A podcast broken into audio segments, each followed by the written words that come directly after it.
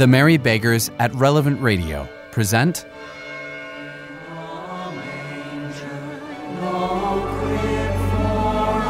Episode 5 The Ghostly Door Knocker.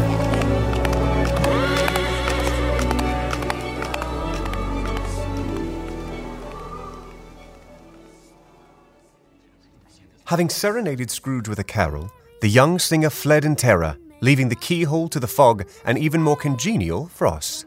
Enough! Away! Be gone! At length, the hour of shutting up the counting house arrived.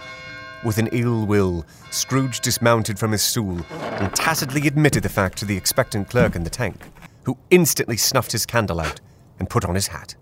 End of day, Mr. Cratchit. Yes, sir.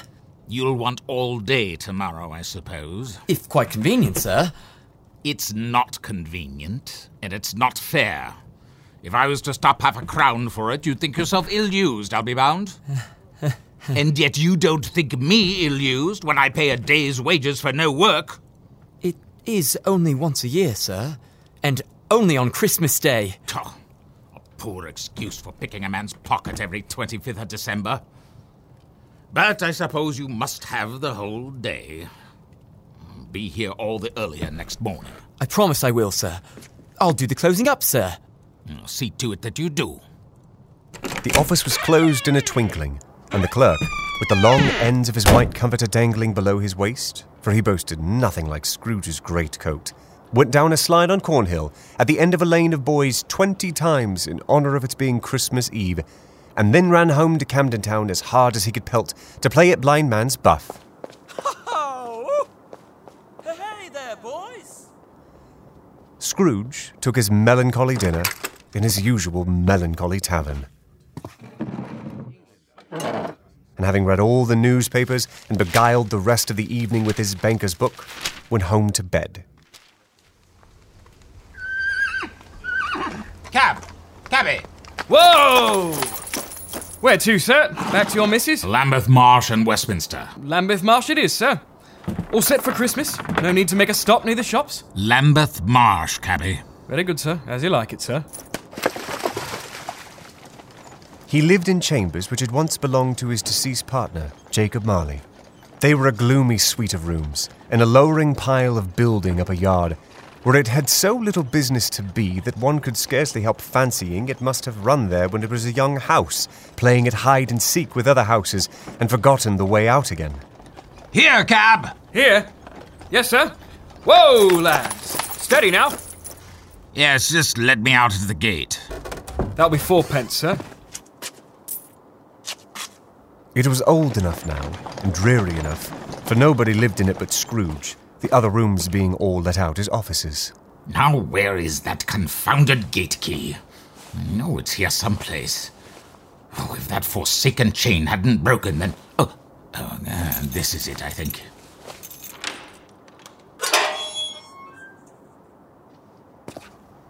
Confound this fog.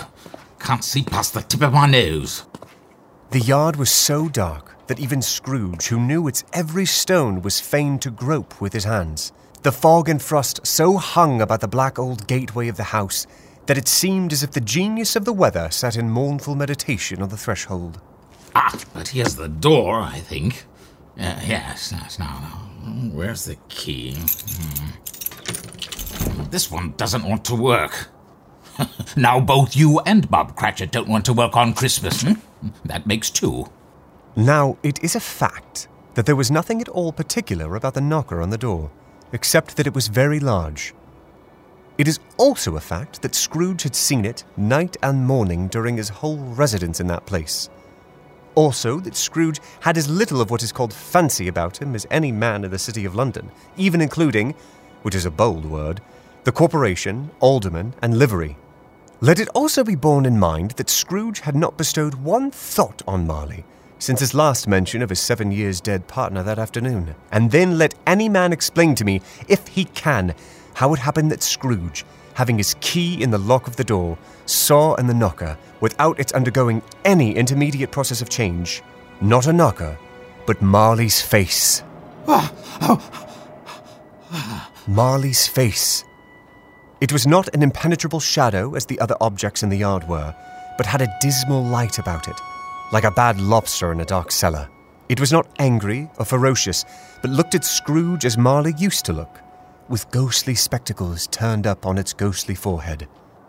The hair was curiously stirred, as if by breath or hot air, and, though the eyes were wide open, they were perfectly motionless. That and its livid colour made it horrible, but its horror seemed to be in spite of the face and beyond its control, rather than a part of its own expression. M- Marley? As Scrooge looked fixedly at this phenomenon, it was a knocker again. To say that he was not startled, or that his blood was not conscious of a terrible sensation to which it had been a stranger from infancy, would be untrue.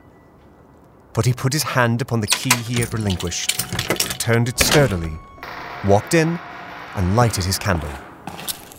He did pause, with a moment's irresolution, before he shut the door, and he did look cautiously behind it first, as if he half expected to be terrified with the sight of Marley's pigtail sticking out into the hole.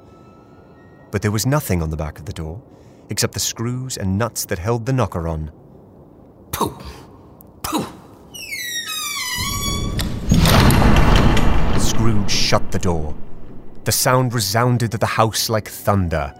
Every room above and every cask in the wine merchant's cellars below appeared to have a separate peal of echoes of its own.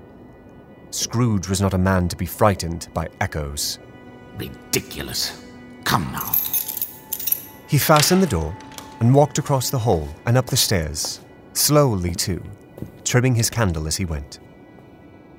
You may talk vaguely about driving a coach and six up a good old flight of stairs, or through a bad young Act of Parliament, but I mean to say you might have got a hearse up that staircase and taken it broadwise, with the splinter bar towards the wall and the door towards the balustrades, and done it easy. There was plenty of width for that, and room to spare, which is perhaps the reason why Scrooge thought he saw a locomotive hearse going on before him in the gloom. Ah! Half a dozen gas lamps out of the street wouldn't have lighted the entry too well, so you may suppose it was pretty dark with Scrooge's candle. Up Scrooge went, not caring a button for that. Darkness is cheap, and Scrooge liked it. But before he shut his heavy door, he walked through his rooms to see that all was right. Now, This is outrageous. Everything seems normal. He had just enough recollection of the face to desire to do that. Marley?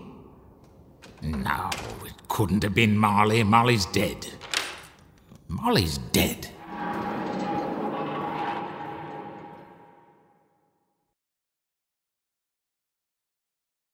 Subscribe at AdventWithScrooge.com for the next episode of A Christmas Carol, and download a free companion guide with activities, questions, and coloring pages. Subscribe for free at AdventWithScrooge.com. AdventWithScrooge.com.